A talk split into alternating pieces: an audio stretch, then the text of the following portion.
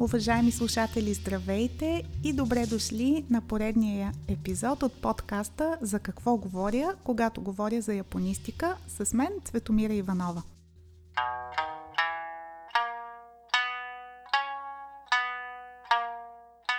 Днес продължавам с представянето на екипа на катедра Японистика и на гости ми е професор Майя Келиян. С професор Келиян говорим чрез Zoom при спазване на всички противоепидемични мерки и интервюто се провежда с подкрепата на Японската фундация. Здравейте, професор Келиян. Здравейте. И благодаря, че се отзовахте на поканата ми. И аз благодаря. Благодаря за поканата. За мен е чест и удоволствие да разговарям с вас и пред вашите слушатели. Благодаря ви. Като начало искам да ви попитам коя научна институция или кои научни институции представлявате. Да ми дадете кратка информация за вашата степен, звание, месторабота. Аз съм професор, доктор на социологическите науки в Института по философия и социология при БАН. Завеждам секция Общности и идентичности и хонорувам преподавател в катедра японистика на Софийския университет. Аз съм социолог по образование, призвание и реализация и е, социолог и японист. Социолог, който работи в областта на японистиката. Защото в японистиката могат да работят економисти, географи, филолози, лингвисти и така нататък. Всъщност ние така се запознахме с вас. Бяхме почти очудени, че сме едни от малкото социолози-японисти или японисти-социолози в България. А, и всъщност можем да кажем, че вашата сфера на работа е социологията. Можем ли така да определим? Да, да, точно така. Добре, а кое ви запали да се занимавате с наука с социология и спомняте ли си кога се случи това? А, когато аз бях студентка, първи курс в Софийския университет, тогава специално социология все още се изучаваше като профил на философията. Така че аз съм учила философия с профил социология и чак след това се обособи отделна специалност социология. Интересът ми към процесите в обществото и защото винаги съм искала да си обясня какво представлява обществото, защо то е такова, какво кара хората а, да съчетават своите разнообразни и често противоречиви интереси в а, обществото и в отделните социални групи. А понеже записваме на 2 юни, малко след 1 юни, празника на детето, интереса ви се е зародил когато бяхте студентка или още от малка си представяхте, че вашата работа ще бъде научна работа? Не съм си представила от малка, че моята работа ще бъде научна, просто защото не съм имала ясна представа какво представлява науката. А, сега младите хора са различни от младите хора по мое време. А, не съм общувала тогава с учени и никога не съм си мислила, че аз ще стана учен, но съм имала страст и книгите винаги са ми омагиосвали, винаги са ме привличали библиотеки, подвързани с тези, нали знаете, дебели, кожени, подвързи. Дори когато са ме водили на, на лекар в частните докторски кабинети, нали, под заплаха от операция на сливици, аз като ги гледах тези книги, забравях всичко и книгите ме омагиосваха, така че мене ме влечеше четенето и писането. А, м- да се занимава с наука, да мечта един, а, едно дете, това може да стане само то, ако е родено в такова семейство. Аз съм с работнически происход, нямам нищо общо по происход с наука. Значи при вас по-скоро е била тръпката и любопитството, които са се породили на един малко по-късен етап, когато сте била студент. Даже по-късно, защото като бях студент, желанието ми беше да уча, да се образовам, да освоявам науката. А, отнасяла съм с огромен респект към моите преподаватели, към това, което съм учила и никога не съм мислила, че и аз мога да пиша книги такива и по този начин. Тоест, а, а, така имах едно страхопочитание към това занимание. Тогава нашите преподаватели просто бяха корифеи в областта на философията и някак си беше немислимо да си мислиш, че можеш да застанеш сред тях и да си говориш с тях като равен. Камо ли да бъдеш един от тях. Така че времената са различни. А, тогава науката беше едно призвание и човек трябва да го усети в себе си, че е готов за това призвание. И радвам се, че сега нещата са по-различни.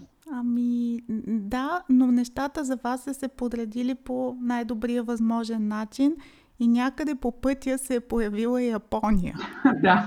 Помняте ли си как, как, как стана това? Кога се зароди научния интерес, свързан с Япония? Той е свързан с самата природа на японското общество, защото за мен е японското общество, изучавайки отделни институции, аспекти, структури от японското общество, за мен те са показателни за начина по който се развиват съвременните общества изобщо. Както социална структура, стратификационна структура, потребление и така нататък. И затова за мен е било важно като социолог не да се занимавам с общество изобщо, а с конкретно общество. Аз съм се занимавала с българското общество, но за мен процесите, които протичат в Япония, са били много важни, за да си обясня и това, което става не само в съвременния свят, но и в България. Така че интересът ми към Япония а, е бил не само към Япония, но като обра... Япония като образец за съвременните общества и като Япония а, като общество, с което сравнявам българското общество, защото въпреки огромните различия между тях, могат да се намерят и редици сходни моменти, което е предизвикателство да ги търсиш и да ги намираш. И това ли преподавате на българското общество, на, на общността на японистите в България? К- какво точно преподавате? А, аз им преподавам различни неща. В момента водя две дисциплини. Първия семестър стил на живот на японското семейство, а, а сега дисциплината, която водя е особености на японското общество. А, така че изучаваме различни аспекти и институции в японското общество. И аз започнах така тази годишния ми курс с японистите, защото те са първи курс. И за мен беше интересно дали първокурсници ще могат да освоят това, което им преподавам, защото до сега съм преподавала на по-големите. Но за а, щастие, а, те изобщо нямат никакви проблеми и винаги ми казват, че всичко им е ясно започнах с това, че за да могат да си обяснят какво представлява съвременна Япония и защо Япония е общество на благодарността, на толерантността, те трябва да разберат отделните структури и институции в това общество, защото те го определят по този начин. И им преподавам най-различни неща, например представите на японците за щастието, за социалната справедливост, за успеха, старите хора в Япония, японското потребителско общество, трудовата етика и морал. И на тях им е интересно. И срещата разбиране им е интересно. А дали забелязвате сред тези първокурсници, японисти, млади хора, които биха искали да се занимават с наука? Или мислите, че са все още прекалено млади? А, в момента не съм забелязала такъв интерес, защото онлайн обучението е, някак си преформатира контактите и от е, контакта, който имам, е, не виждам такъв интерес, докато ако обучението е присъствено, както беше до преди една година, тогава нещата са по-видими. Може би те са още, все още недостатъчно ориентирани, в момента те искат да учат японски, да опознаят Япония. Все още се ориентират в нещата. Може би има още малко рано. Няма как да не се спрем на въпроса за пандемията и работата. И работата като преподавателска дейност, и работата като научна дейност. По какъв начин повлия на вас пандемията? Вие казахте, че контакта с студентите е бил силно ограничен. Да, той, пандемията повлия на всички. не само на образователните институции, при нас съществува възможността за дистанционното обучение. Разбира се, то ни лишава от живия контакт, защото ние не сме на сцена, но много преподаватели говорят за сценична треска, за сцена и така нататък. Тук нещата са по-различни, но преформатира се самия контакт и го ограничава.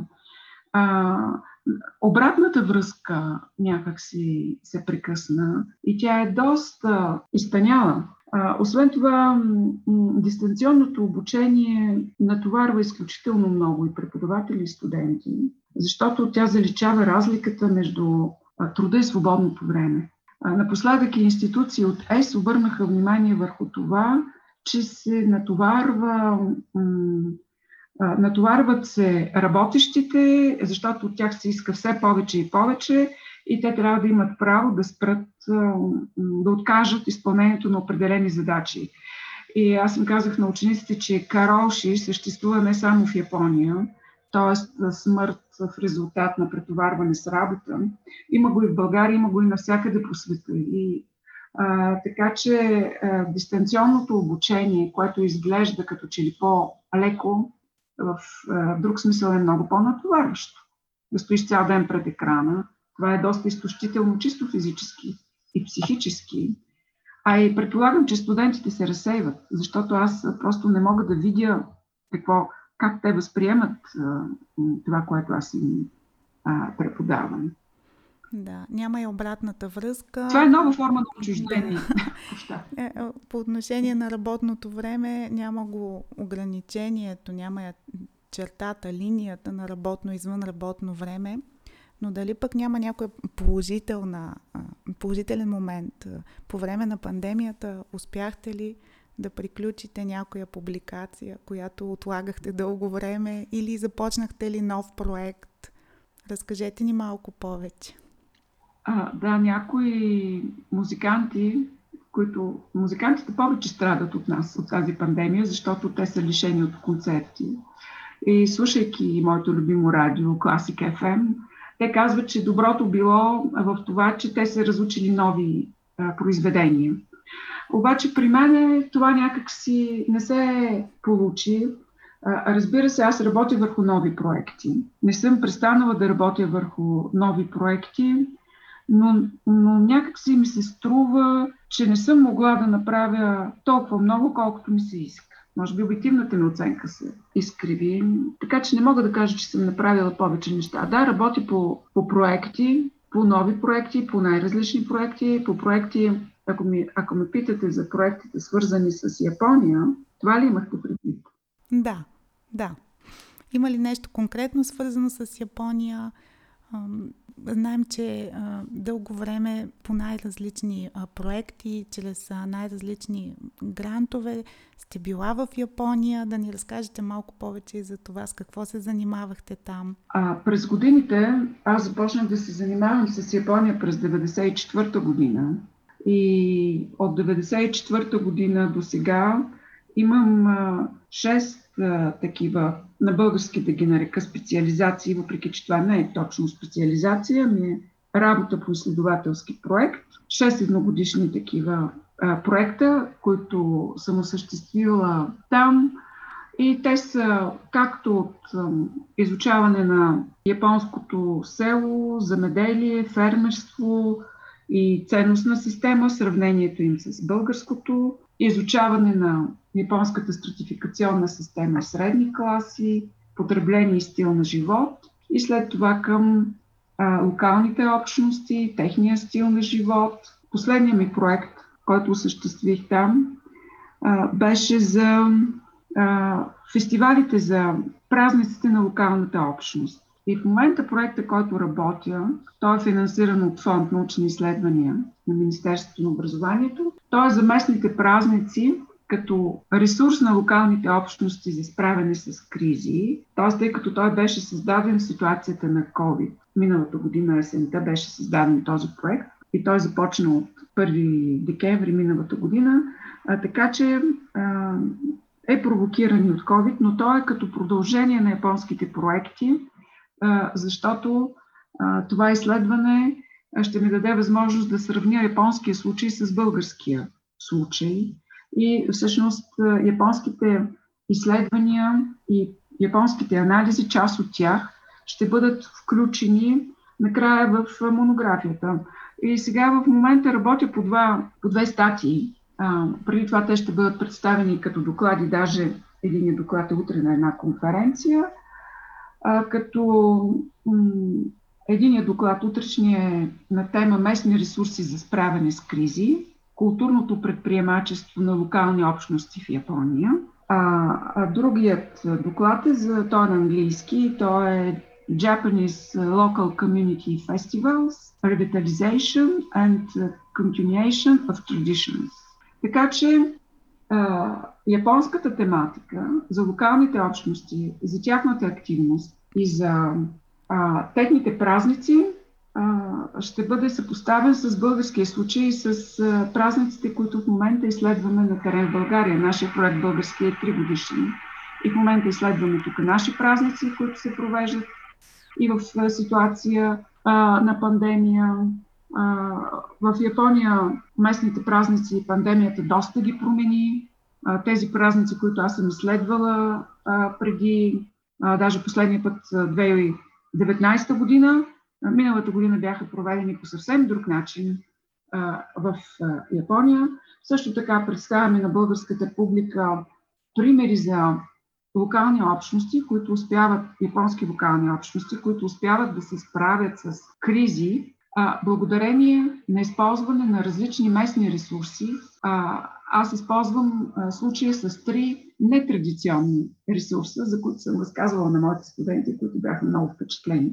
Така че ще ги представя на по-широка научна аудитория. Най-общо казано. Ще очакваме с нетърпение. Да, ами не личи пандемията по някакъв начин да е повлияла на работата ви. Очевидно продължавате да се занимавате с пълни сили, с всичко, което ви интересува. Вие почти отговорихте на моя следващ въпрос, но понеже студентите винаги питат, Какви са ползите от научните изследвания за обществото и за обикновения човек? Те никога не разбират как научната статия се превръща в плюс за обикновения човек или в реално знание. Вие дали можете да отговорите на този въпрос? А, ние, социолозите, с тези въпроси сме откърмени. Аз имам опит като, така. аз имам опит като социолог а, на община, на следваща система в България и на предприятие.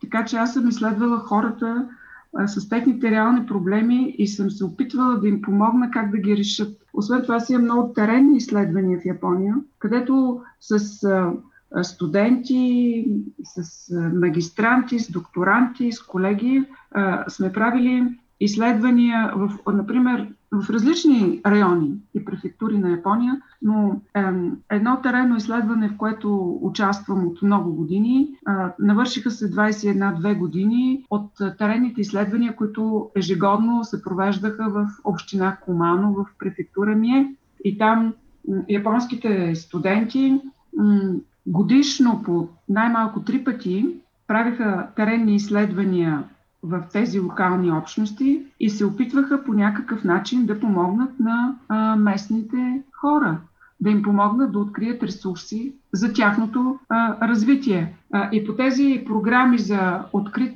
университет, университета си взаимодейства с а, местните хора и им помага да реализират такива ресурси. Например, в Япония, когато искат да построят някъде атомна електроцентрала, обикновено а, инвеститорите а, лобират сред а, професори, за да им съдействат сред, младите, след местните хора за разрешение за такъв строеж. А, аз съм участвала в такъв разговор, в такива разговори и съм виждала как японските професори категорично отказват на инвеститорите и как за това са дълбоко уважавани от местните хора, които успяват да съхранят своите общности.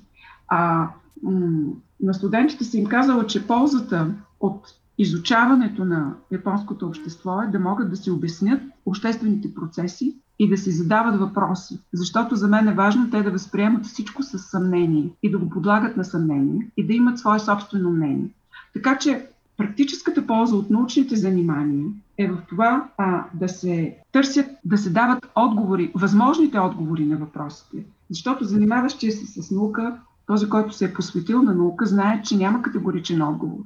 Отговорът днес е един, а, обаче, а, след години, когато процесите се променят, този отговор не е общо валиден. Това, това не значи, че истината, че съществуват множество истини, но въпросът е, че ние търсим отговори. И науката трябва да дава отговори и да се занимава с реалните а, проблеми на на хората и казала съм им, че когато изучават Япония, трябва да се пазят от квалификации и от морални оценки. Трябва да се опитват да бъдат ценностно неутрални. На това се опитвам да ги науча. Не да оценяват японците, а просто да ги изучат и да ги опознават, без да казват дали това е добро или това е лошо, защото обществата и хората сме различни. Така е. Те са склонни към квалификации, към крайни мнения и веднъж обаче, ако посеем семенцето на любопитството, може би наистина ще се умеят да мислят малко по-научно и сега аз не мога да избягам от въпроса. Казахте, че сте работили с японски студенти, работите с български студенти. Какви са приликите и разликите? Има ли? Има ли разлики? Едни и същи ли са студентите в Япония и в България? Има разлики в а, това, че японските а, студенти са много по-организирани, дисциплинирани. М- когато сме ходили на терен а, с тях, те се събират всичкия буклук, защото ходим по седмици понякога, те се събират всичкия буклук. Този буклук се стоварва в кампуса на университета и се разделя в съответните контейнери. Освен това, те там са така научени веднага всичко да организират, всичко да правят, разпределят си задачите, те са научени да работят в група, веднага Сенпай, Кохай, но японистите работят по този начин с тази организация между Сенпай и Кохай и всяка вечер анализират и докладват конкретната ситуация. Тоест, те работят като тези а, групата Кайша Шакай в японската фирма, тези кръжоци по качеството, които ги наричате тук. Така че те са много по-организирани а, и дисциплинирани, а, защото японското общество е организирано по този начин. А, българските студенти а, са по друг начин мотивирани и бих казала така доста амбицирани да успеят, защото у нас действителността е малко по-различна. Японските студенти са много по-спокойни за своето бъдеще, въпреки че напоследък говорят, че все по-трудно се намират работа и така нататък, но вие знаете, защото се занимавате с японските трудови пазари, че там нещата, свързани с професионалната реализация, са организирани по друг начин. Нашите студенти нямат тази сигурност и при нас, като че ли конкуренцията вече от годините на университета се промени и става много по-жестока, докато при тях, докато влезат в университета, конкуренцията е жестока, след това нещата се успокояват. Освен това, чисто практически а, на студентите, защото им говорих за университетските кооперации, преди няколко часа говорихме за японското село. А, в, а, японския студент, като отиде в университета, може да стои там денонощия без да излезе, защото има университетски столове и това в една Япония, която никога не е била социална държава. Има си магазини на кооперацията, има всичко, а нашите студенти се хранят с банички, ако не си направят някое бенто. Т.е. те живеят при едни много тежки социални условия, нашите. Несравнимо тежки. И аз им разказвах как съм спяла, може би седмици наред в университета, защото съм имала работа там, но съм имала и възможност да прекарвам нощта там. Също и аз го споменах преди един или а, два дни, те бяха много очудени. Така е, различно е. В студентски град реалността е съвсем различна, но понеже попитах за студентите, няма да е честно, ако не попитам и за преподавателите. Има ли разлика между японските професори и българските професори? А... Или японските екипи преподаватели и българските екипи преподаватели? А преди години, а, когато за първи път отидох в Япония, а, защото аз през повечето години на моя работа там съм била в университета Киото, в Киото Дайдато, и студентите бяха преобладаващо, преобладаващо мъже, а преподавателите бяха большинството си мъже. Това започна да се променя. Първо се промени при студентите, защото вече има и много студентки. Този баланс в, полза на повече жени студенти се увеличи. Сред преподавателите това също се променя, но много по-бавно. А, също в междуличностните отношения не съм забелязала а, съществени разлики. А, струваме се, че някакси японските преподаватели по някакъв друг начин са много заети. Ние също сме много заети, но има разлика в качеството на тази заетост. Те са непрекъснато заети с някакви заседания, обсъждания, вземане на някакви общи колективни решения. Иначе в организацията на работа и в взаимоотношенията не съм забелязала разлика. Те също обичат да общуват така, както ние общуваме помежду си, неформално да контактуват и да се събират. Прословутите дълги японски срещи които продължават с часове. Всички сме присъствали на тях. А ако трябва да изброите две или три качества, които един преподавател в България трябва на всяка цена да притежава, какви биха били те? Освен търпение, това аз мятам, че е необходимо. Търпение е задължително, разбира се. А, права сте, но тук ще вметна в една скоба. Аз казвам и на студентите, има едно такова сравнение – една метафора какво представлява изучаването на японското общество. А, то е като беленето на глава лук. Фигуративно е оприличавано от някои автори като беленето на глава лук, защото колкото повече белиш лука, търсейки ядро, семе, толкова повече откриваш следващата люспа и следващата люспа, като единствения резултат са сълзите в очите.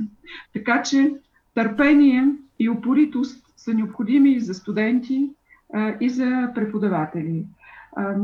Освен това, значи, освен упоритост да добавя към търпението, което вие казахте, трябва а, всеударност и да обича професията си. Това е необходимо за всяка една професия или както се казва банално, но според мен верно, без любов не може. Без да си обичаш професията и да обичаш студентите, колкото и понякога да не са това, което на теб ти се иска, нали, да, да бъдат и да са далеч от нашата представа за това как те трябва да. Аз съм убедена, че ние сме далеч от техните представи за преподавател. И последното, което искам да добавя е просто да се опитаме да се поставим на тяхно място. За мен това е важно изобщо в човешкото общуване. А, може би е под японско влияние, защото те винаги се опитват да се поставят на място на другия, а, или поне да усетят индиректно как другия се чувства, за да реагират по подобаващ начин. За преподавателя е важно да умее да се постави под кожата на студента, а, за да може да реагира а, и да а, го научи на най-доброто, на което е способен. Защото нашата цел е да се учи. Това е основната ни цел.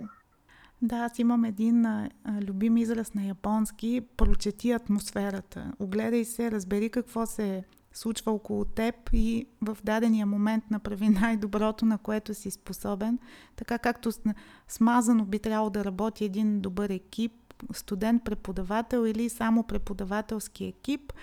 И в този ред на мисли от колко години преподавате в японистика? В а, а, японистика а, преподавам от а, 2001 година. Тогава всъщност се запознах с професор Цигова и започнах да преподавам като хуморуван преподавател с прекъсвания, разбира се, по, време, по това време, когато бях в Япония достатъчно дълго, за да имате спомени. Много спомени, пред, предполагам. Ако трябва сега да ви помоля за един конкретен спомен, или пък ако искате да погледнем в бъдещето, какво бъдеще според вас има японистиката в България? А, всъщност, бъдещето и на японистиката и на всяка една дисциплина в България е свързано с бъдещето на образованието в България и с бъдещето на българското общество, защото образованието е свързано с развитието на обществото и то не е а, нещо различно. В този контекст става ми японистиката, защото а, как ще се развива японистиката в България зависи от тези две неща. Естествено е, че студентите имат интерес към младите хора и изобщо българина се интересува от Япония.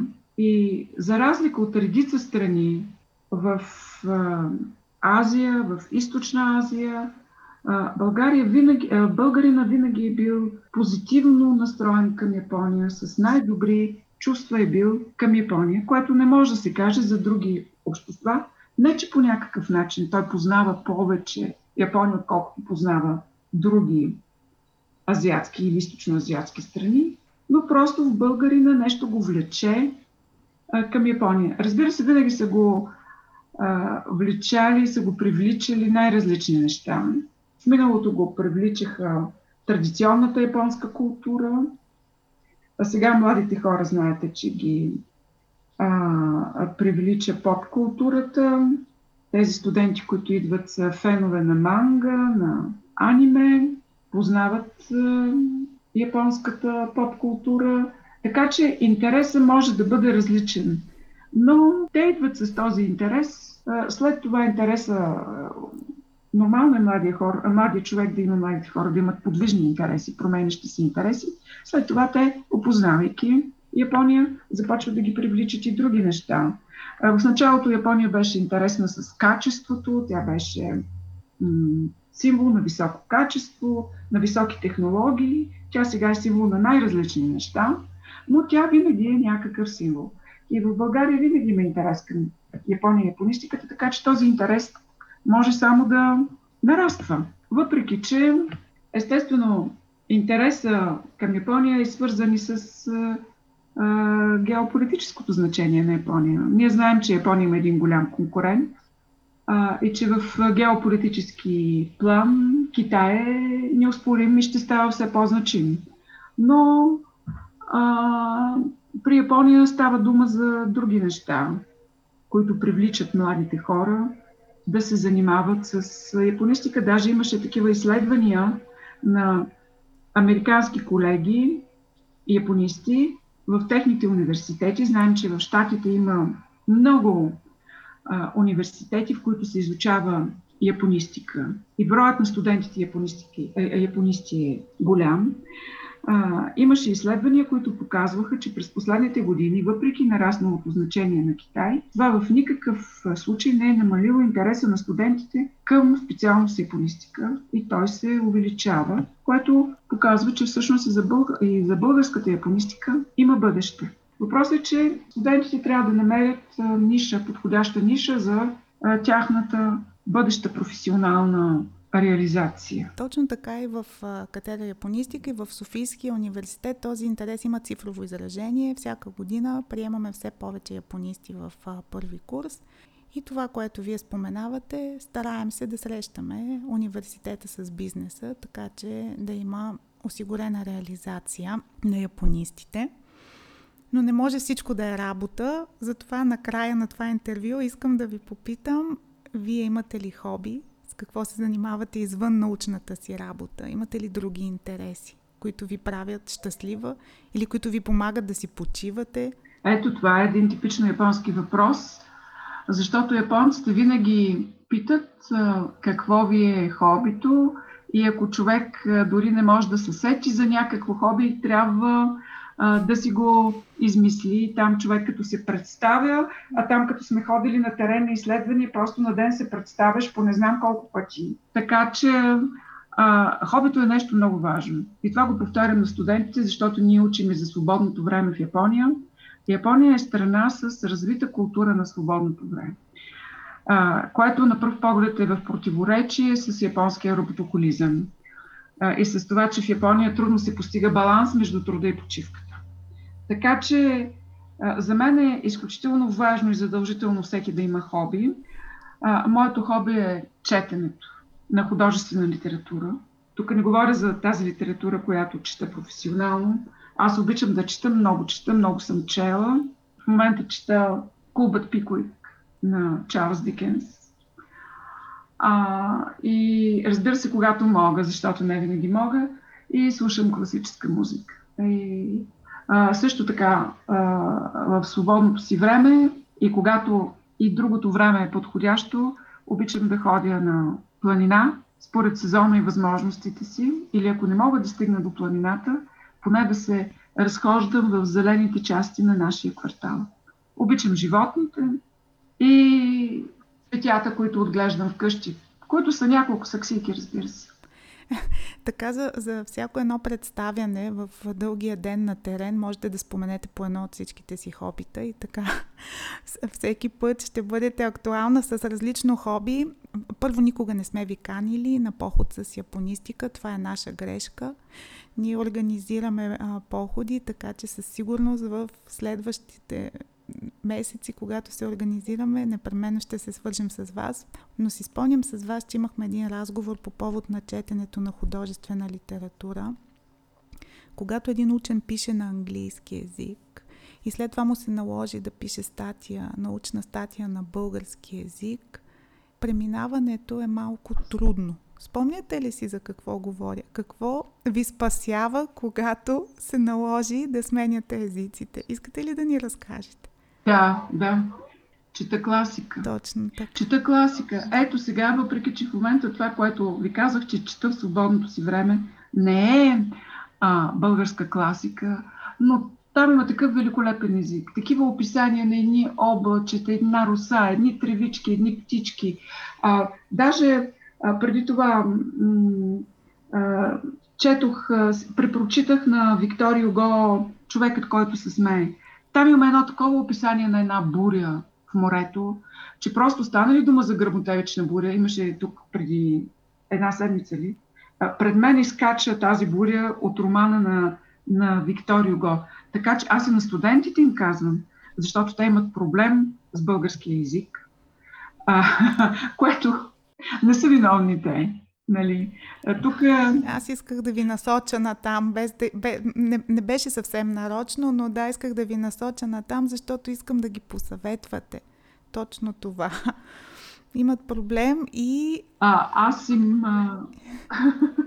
повтарям им, че оценката е в зависимост от езиковата култура и че всъщност аз им казвам, вие знаете ли кой е най-добрият превод? Кой може да превежда добре? От чужд език. Не този, който знае добре чужди език, а който знае добре езика, на който превежда.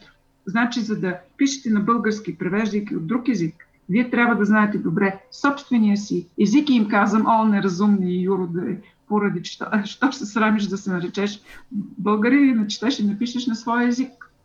А като ми казахте за спомените, аз просто вече възрастово избягвам като старите хора, спомням си това, спомням си това. Това просто съм го а, някак маркирала като една такава територия, от която трябва да бягам, защото поне лично на мене ми е било малко, да си призная, досадно, като са ми повтаряли хора скъпи на мен, нали, спомням си това, спомням си онова и винаги се така опасявам и внимавам, контролирам се да не изпадам в спомени, защото за младите хора това е малко досадно. Тоест трябва малко дозирано да се работи с uh, спомените. Ами, тогава ще отделим един специален епизод на подкаста само за спомени. Ще, ще го именуваме така и ще предупредим всички.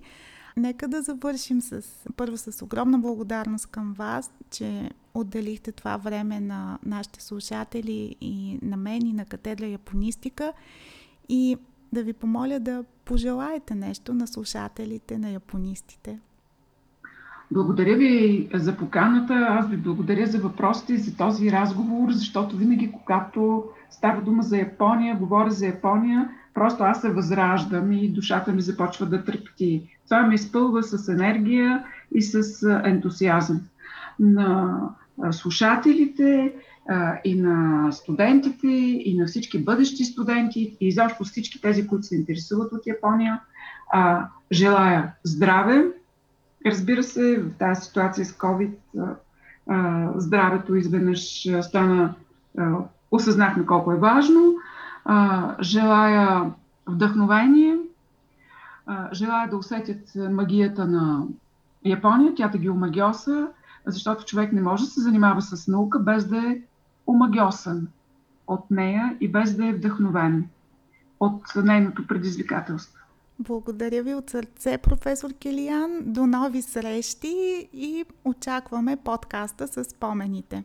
Всичко най-хубаво ви желая. Благодаря и на вас. Всичко добро.